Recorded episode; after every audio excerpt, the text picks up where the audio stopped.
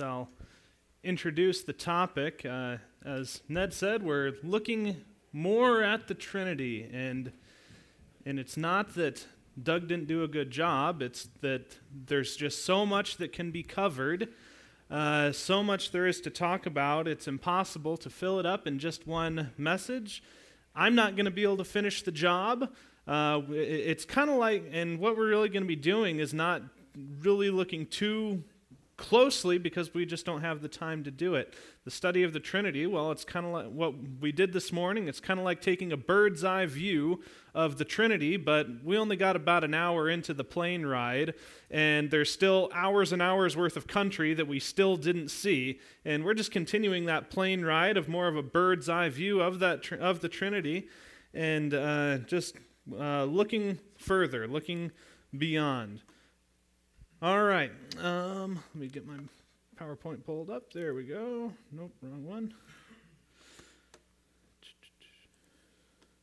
There we go. Okay, the Trinity. And all that being said, I handed out a slideshow so you can follow along in that. You can take notes if you like. Uh, I can almost guarantee we're not going to get all the way through it, but we will uh, do our best with the time we have, about 20, 25 minutes, to get through a good chunk of it. All right, in review, this is uh, continuing on our statement of faith. This morning we looked at uh, this point in the statement of faith. We believe there is one God, creator of all things, infinitely perfect and eternally existing in three persons Father, Son, and Holy Spirit. Passages, some of the passages we looked at this morning Matthew 28, verse 19, 2 Corinthians 13, verse 14. As Doug had uh, told us this morning, Trinity, it's not a word that's found in the Bible, but it is a word that is used to describe the reality that we find in the Bible. The fact that there is one God whose being is shared by three co equal and co eternal persons, namely the Father, the Son, and the Holy Spirit. And we use the word Trinity because it's a little quicker than saying one God, three persons, Father, Son, Holy Spirit, co equal, co eternal. So that's uh, really why we use that word, but it's describing that reality. Each is not part of God, but they share the whole being of God. And here's an illustration that really helps us to understand the Trinity, recognizing the Father is not the Son, the Son is not the Spirit, the Spirit is not the Father, and yet each one is God. Uh, so this can help us give us an understanding. Uh, another uh, thing to keep in mind uh, that'll help us in uh, looking at more evidence of the Trinity, uh, more proof of the Trinity, is having an, an understanding of that divine name, Yahweh. Doug brought it up this morning. This is the personal name of Israel's covenant God in the Old Testament. And that word Yahweh, uh, the name of God, is sometimes called the Tetragrammaton. Uh, that's, that's what the really smart, scholarly people say. Uh, we just say the name of God, we just say Yahweh. It's a lot easier. Um, but uh, uh, from one uh, resource says this the name Yahweh reveals God's nature in the highest and fullest sense possible. It includes or presupposes the meaning of the other names of God. Yahweh particularly stresses the absolute faithfulness of God. Yahweh, then, is the name par excellence of Israel's God.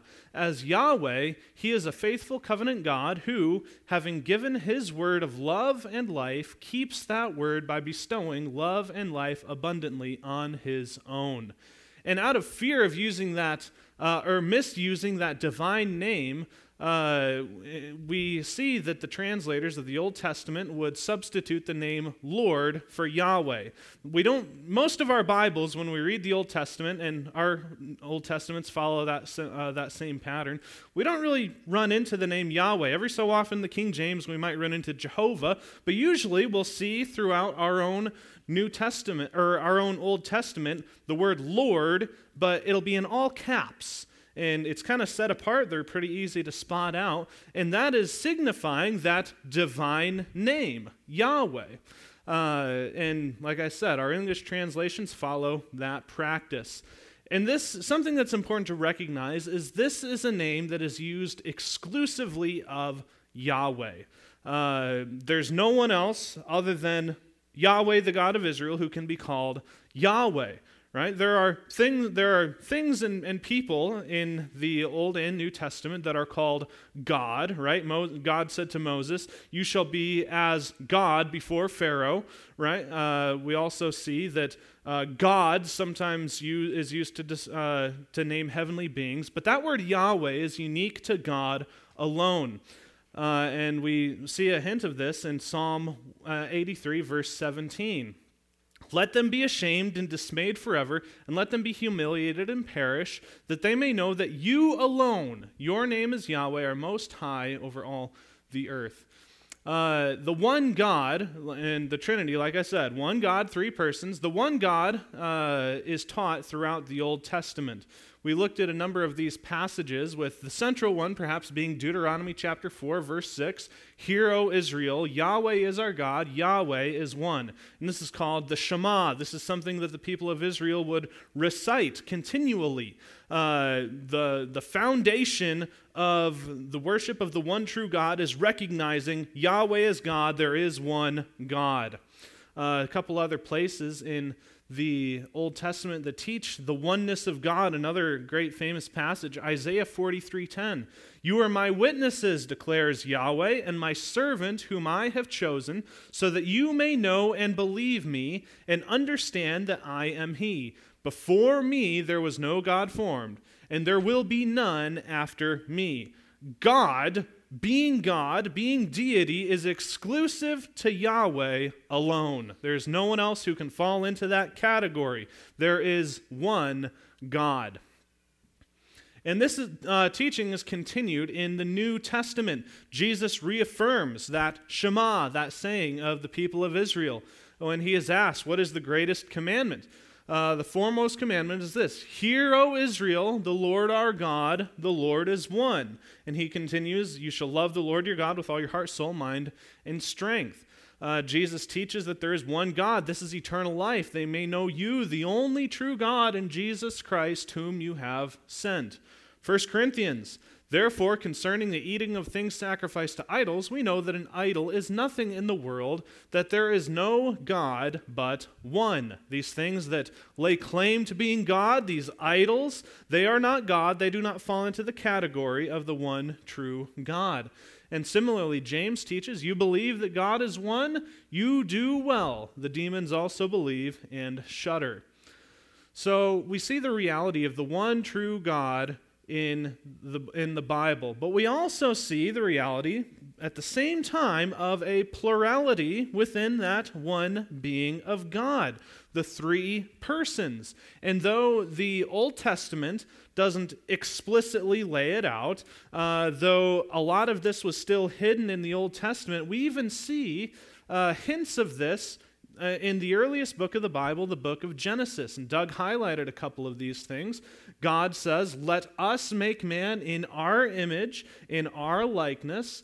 Uh, similarly, man has become like one of us. Uh, come, let us go down and confuse their language. Another interesting passage is in Genesis chapter 19, verse 24, the destruction of Sodom and Gomorrah where we read, And Yahweh rained on Sodom and Gomorrah brimstone and fire from Yahweh out of heaven. So what do we see? Yahweh at Sodom and Gomorrah raining down fire from Yahweh in heaven. One, and remember, there is one God, there is one Yahweh. Uh, continued hints at the plurality of the persons in the Old Testament. Uh, you're speaking of the Messiah we read in Psalm 45, verses 6 and 7, and this is quoted in Hebrews chapter 1 Your throne, O God, and this is God speaking, your throne, O God, is forever and ever. A scepter of uprightness is the scepter of your kingdom. You have loved righteousness and hated wickedness. Therefore, God, your God, and remember who he's talking to God, has anointed you with the oil of joy above your companions. Another place, Yahweh says to my Lord, Sit at my right hand until I put your enemies as a footstool for your feet. Yahweh will stretch forth your strong scepter from Zion, saying, Have dominion in the midst of your enemies. So here we have Yahweh talking to someone who David calls his Lord. And Jesus will make the point during his ministry. How is it that if uh, the Messiah is the son of David, that David then calls him his Lord? Another hint that we see in the Old Testament is this the appearance of this figure, the angel of the Lord, or the angel of Yahweh. The word angel itself has the most basic meaning of messenger, right? Uh, we don't really use that word angel for messenger. We recognize that it's mostly used to describe these divine beings, but really the, the main thrust of that word angel is messenger. And we see this messenger, this angel from Yahweh, appearing in multiple places throughout the Old Testament.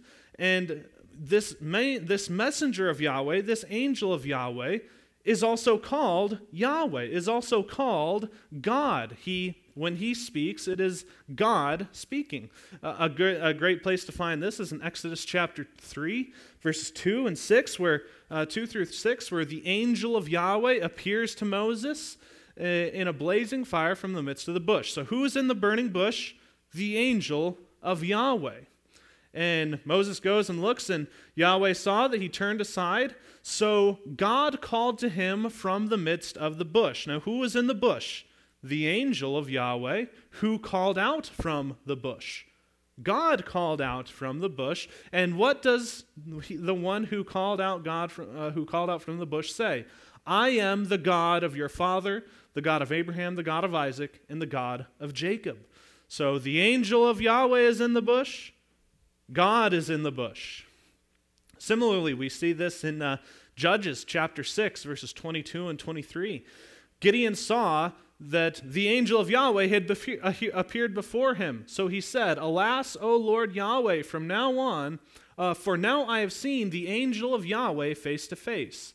And then Yahweh said to him, Peace to you. Do not fear. You shall not die. And these aren't the only places, but like I said, we don't have a tremendous amount of time. The angel of the Lord appears in a number of places throughout Genesis. Uh, he is the one who wrestles with Jacob, touches him on the hip, uh, calls him Israel. Uh, and uh, what does, what's the response of Jacob? I have seen God and lived, right? Uh, he sees the angel of the Lord, he sees the Lord. Uh, we see him appear in other places in Judges before Samson's parents. They say, Oh no, it's the angel of the Lord. Uh, we've seen God and now we're going to die. And that's usually the response. So the angel of the Lord uh, is called God, but who's the one who sends the messenger of the Lord? Well, the Lord sends the messenger of the Lord. Uh, so again, these hints at the plurality of the persons, even in the Old Testament. We have places in the, moving on to the New Testament, we have places in the New Testament where Jesus is explicitly called God. Uh, one of the you know the popular belief is that jesus well he was just a good teacher but he was not god. No one really thought jesus was god. His earliest fo- the earliest followers didn't think jesus was god. That's just something that developed hundreds and hundreds of years later at the council of nicaea. But here in the gospels and in the new testament we see that the earliest christians called jesus god. We see he's called God in John. In the beginning was the Word, the Word was with God, the Word was God.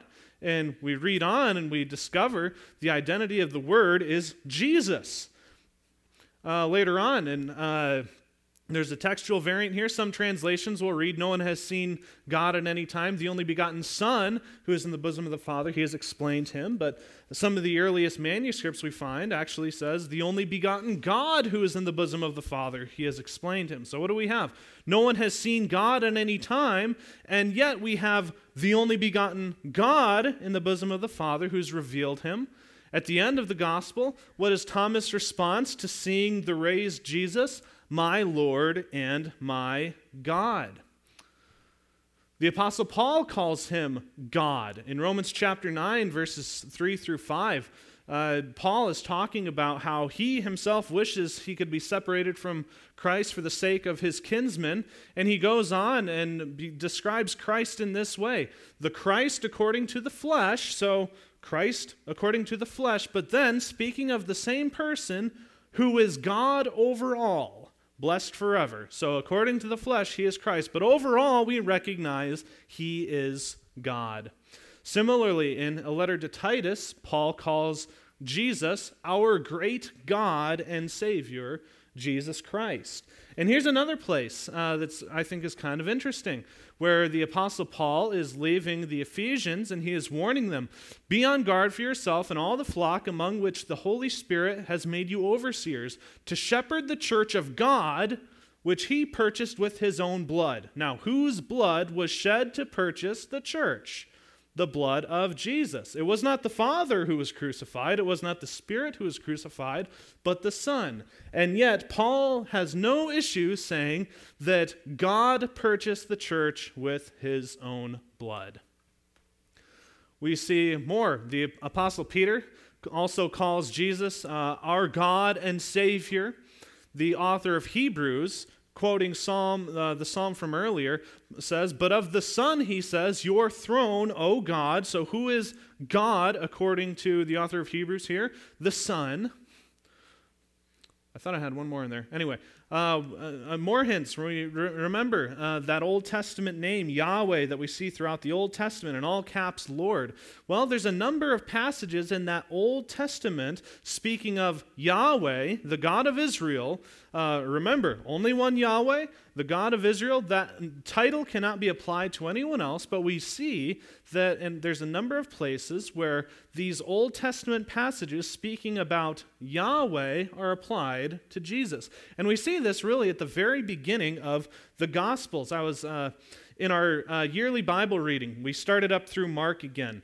And in the, just the first few verses of Mark, you see it almost leaping off the page the fact that Mark recognizes Jesus is the God of the Old Testament. He is Yahweh. And let me show you how.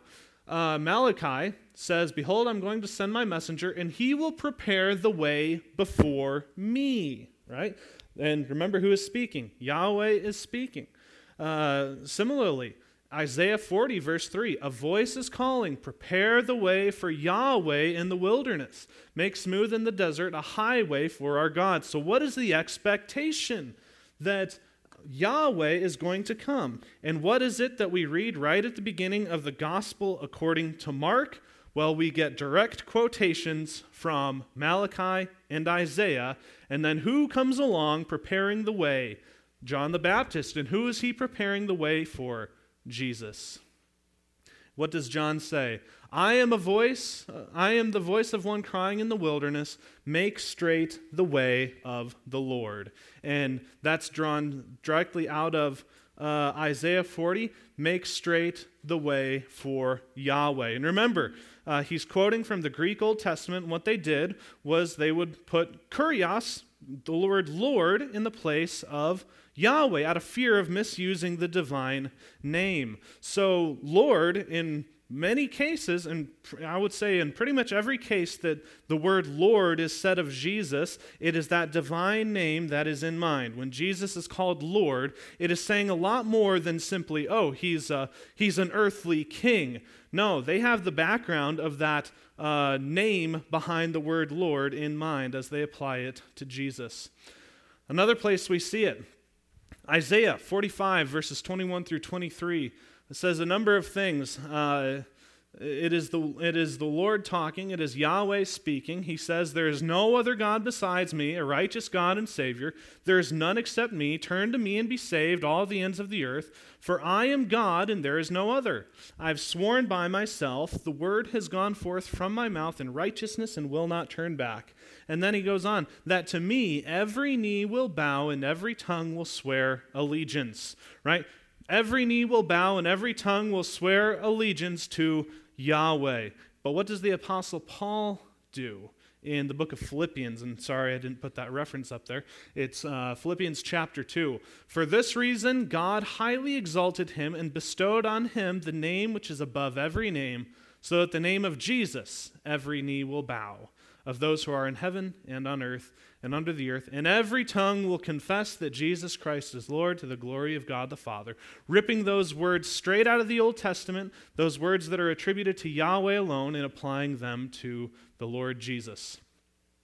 Another great place is in Zechariah chapter 12. Remember, this is Yahweh speaking. And then he goes on in verse 12 saying, I will pour out on the house of David and the inhabitants of Jerusalem the spirit of grace and supplication, so that they will look on me whom they have pierced. They will look on me whom they have pierced.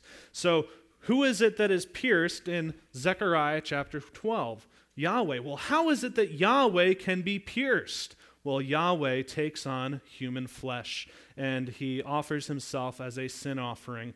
And we see this scripture is fulfilled in Jesus at the crucifixion when that spear is thrust into his side. They shall look on him whom they have pierced. And Revelation uh, speaks of it as well. Every eye will see him, even those who pierced him, and all the tribes of the earth will mourn over him. So it is to be. Amen. I am the Alpha and the Omega, says the Lord God, another place that Jesus is called God, who, who is and who was and who is to come, the Almighty. Another place, and uh, something uh, I, I, had seen uh, somewhere that the Jehovah's Witnesses are out and about. And these next two are, if you remember anything from this, you need to remember these next two in case uh, nice, good looking young men in suits show up at the door. Now, make sure they're in suits and not just white shirts and ties. Uh, those are the Mormons. Uh, uh, not that this isn't relevant to the Mormons as well, but uh, Jehovah's Witnesses explicitly deny the deity of Christ. They deny that Jesus is Jehovah. They say, no, there's one Jehovah, then it's not Jesus. That doesn't make any sense to them. Uh, but here's something you can do when the Jehovah's Witness comes to the door say, all right, uh, let's turn to Isaiah chapter 6. Uh, in the year of King Uzziah's death, I saw the Lord sitting on a throne. And we see uh, the uh, seraphim are above him singing, Holy, holy, holy is Yahweh of hosts. The whole earth is full of his glory. So we see Isaiah sees the glory of Yahweh. But then when we turn to John chapter 12, uh, we, we read, For this reason they could not believe. So those who did not believe in Jesus did not believe the signs. For Isaiah, oh, the person who we just saw, uh, Isaiah said again, He has blinded their eyes and hardened their heart, lest they see with their eyes and understand with their heart and return, and I heal them. And these things Isaiah said because he saw his glory and he spoke about him. Now, if you look back in the context of John, it's speaking about Jesus. So, whose glory did Isaiah see? Well, he saw the glory of Jesus. And when did he see the glory of Jesus? Well, Isaiah chapter 6.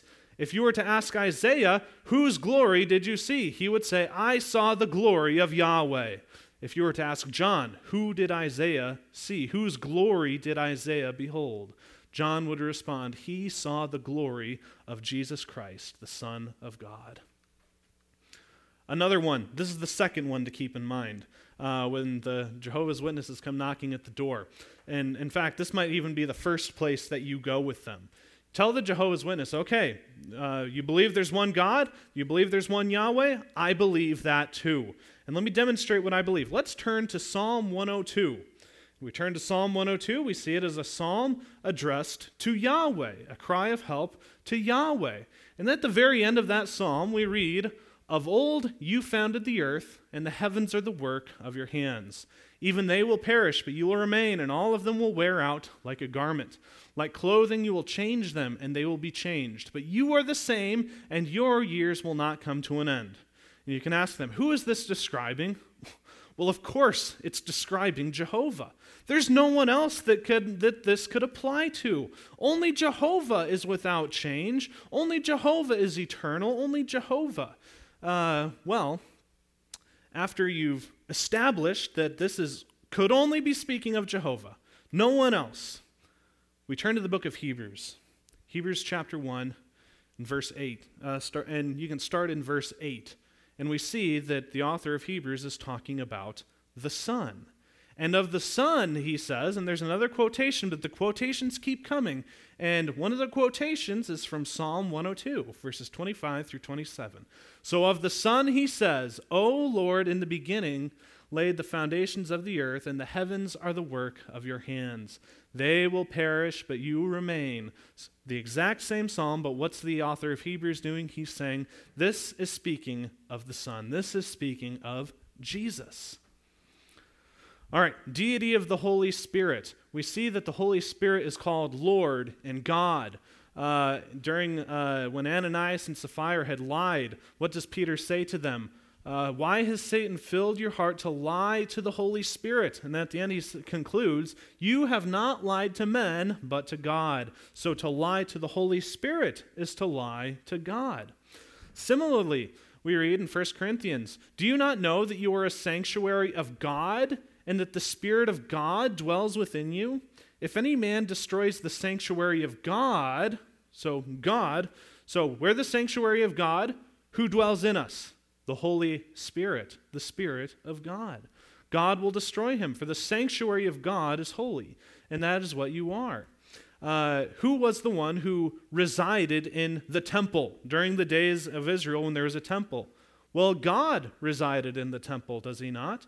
Now, who dwells in the temple of God, which is the church, which is believers now? The Holy Spirit. The Holy Spirit, thus, is God. Uh, now, the Lord is the Spirit, and where the Spirit of the Lord is, there is freedom.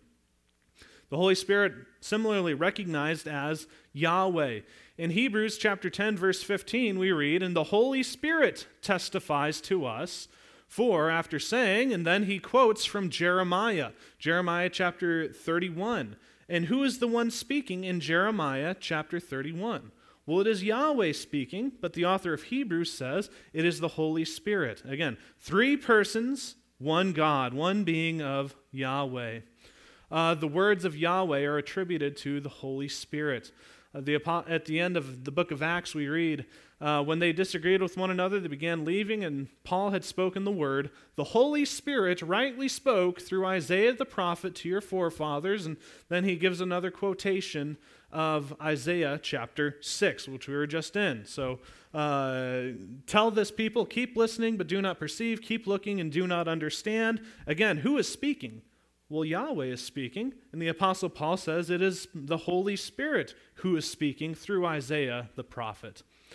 Some testimony of the early church. Uh, this did not just come up during the time of the Reformation. This understanding did not just come up at the Council of Nicaea or anything like that, but this has been the consistent belief of the church from the very beginning. I've shown you that the New Testament believers believed in the doctrine of the Trinity, and the immediate uh, predecessors, uh, or the, the immediate successors, likewise believed in the doctrine of the Trinity. We see Ignatius of Antioch, someone who lived within the lifetime of the apostles writing all kinds of things regarding the Trinity. He calls Jesus Christ our God. He calls God the Father God. Uh, we have a wonderful Trinitarian passage regarding salvation from Ignatius of Antioch. And he says, Ye are stones of a temple, which were prepared beforehand for a building of God the Father, being hoisted up to the heights through the engine of Jesus Christ, which is the cross, and using for a rope the Holy Spirit. So, what's he saying?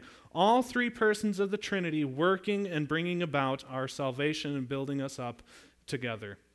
And then he uh, makes a statement regarding God appearing in the likeness of man unto the newness of everlasting life. Another one, Melito of Sardis, and again, just because we're running short of time, we're not going to dwell too long. But again, calling Jesus God, saying it is God who they put to death when they slew Jesus on the cross. Uh, the Council of Nicaea has a great, uh, we, what we call the Nicene Creed, outlaying the fact that there is one God, the Father, uh, the Son, and the Holy Spirit, uh, laying these things out, saying that this is what we believe, this is what the Scriptures teach, this is what the church has ever believed. And uh, we can uh, we can look at some of the, the false teachings that they were countering. Because there are false understandings of the Trinity, there are false understandings of who God is. And they come from denying one of those aspects of the Trinity that there is one God shared co equally and co eternally by three divine persons. And this will be the last section that we go over very quickly. Uh, so, again, the true understanding of the Trinity there is only one God, there's only one substance of God, three divine persons, three subsistences. Uh, the persons are co equal and co eternal. uh, they share the one being of God. The first uh, false understanding of the Trinity is uh, what is called modalism. Modalism is the denial that the one God exists as three distinct persons or uh, subsistences, right? So modalism will affirm, oh, yes, there is one God. They will affirm, oh, yes, the Father is God, the Son is God, the Holy Spirit is God. But what they will deny is that the Father, the Son, and the Holy Spirit are distinct persons. Rather, they will say that the Father, the Son, and the Holy Spirit, well, those are just three different modes of God. Sometimes God is a Son, sometimes God is a Father, sometimes He is a Holy Spirit. God is all three of those at once, but God remains only one person.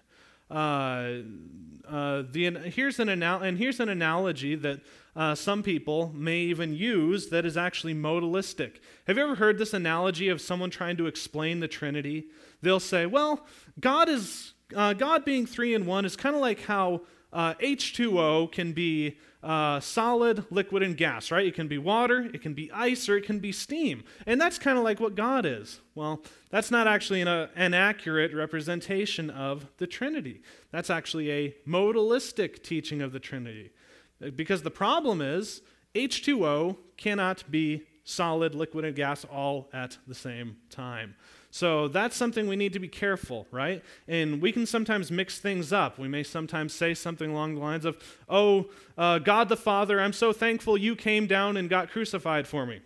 No, no, no, no. Uh, distinct persons. The Father is not the Son, right? So we need to keep these things in mind uh, we see the interaction between Father, Son, and Holy Spirit throughout the New Testament. That's not just one person talking to himself, right? It's not just like a, a guy holding up two puppets and having those puppets talk to each other. That's not what we see in the scriptures.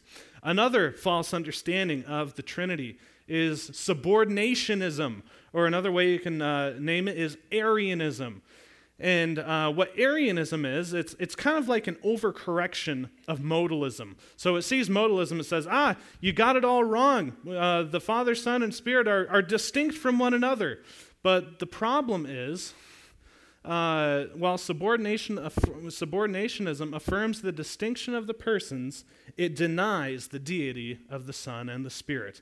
They'll say, yes, there's only one God, and it's God the Father the Son is not God, at least not in the same way that the Father is God. The Spirit is not God, at least not in the same way that the Father is God. And they may even call Jesus God. You can go up to a, a, a subordinationist and, or, or an Arian and say, Jesus is God. And they say, oh, yes, Jesus is God. But in the back of their mind, they're saying, but not in the same way that the Father is God. Uh, this heresy denies that the Son and the Spirit share the same nature as the Father, uh, and in fact teaches that the Son and the Spirit are created beings. Uh, the ancient form of this heresy was called Arianism. Uh, but it's still around today in the form of Jehovah's Witnesses, and I had already mentioned them. They're just modern rehashes of this old heresy that denies the deity of Christ. All right, Here's another one partialism. This is the belief that each of the divine persons together make up the one being of God. So, it affirms the distinction and the deity of the persons, but it denies the full deity of the persons. So, uh, God the Father is not God entirely in and of himself. God the Father is only part of God and the Spirit is only part of God, and the Son is only part of God. And altogether, they make up the one being of God. That's the teaching of partialism. But in this view, each person is only partly God. Jesus is not completely God, he's only partly God. Uh, and uh, this divides God up into parts, so that none of the divine beings are wholly themselves God. You might have heard the illustration of the Trinity of the three leaf clover, right? Uh, well, God is like a three leaf clover. There's only one clover, but there's three leaves on it. And each of those three leaves is uh, a person of the Trinity. Bad illustration. Don't use it. And I, uh, I, hope uh, we haven't been using these illustrations, and I'm not just blowing them all away for you. But uh, again, this is a bad analogy, and we shouldn't use it for the Trinity. A similar analogy is the egg. Have you ever heard or even used? Uh, well, the Trinity is kind of like an egg, right? There's the shell, uh, there's the yolk, there's the egg white, and it all makes up the egg. Well, that's not a good explanation of the Trinity. That's a good explanation of partialism, which is not what the Bible teaches. And then finally, there's tritheism. This is the view that there are actually three gods the Father, the Son, and the Holy Spirit. It teaches that they are separate beings. It denies that there is truly one God. A modern incarnation of tritheism is actually Mormonism. Now, Mormons will run around saying, oh, yes, we believe that there's one God. But when you start pressing them, they'll say, well, yeah, uh, there's the Father, the Son, the Holy Spirit, and they're actually separate beings from one another. But they work so closely together that we may as well just call them one God, and that's what they'll say. And uh, they believe that there's more than just three gods. Uh, but at least as far as this world is concerned, that is what they teach. Uh, and again, the problem with tritheism is that it completely obliterates the consistent teaching of Scripture that there is only one God. Here's a tool that can uh, help us stay within orthodoxy, stay within what the Bible teaches.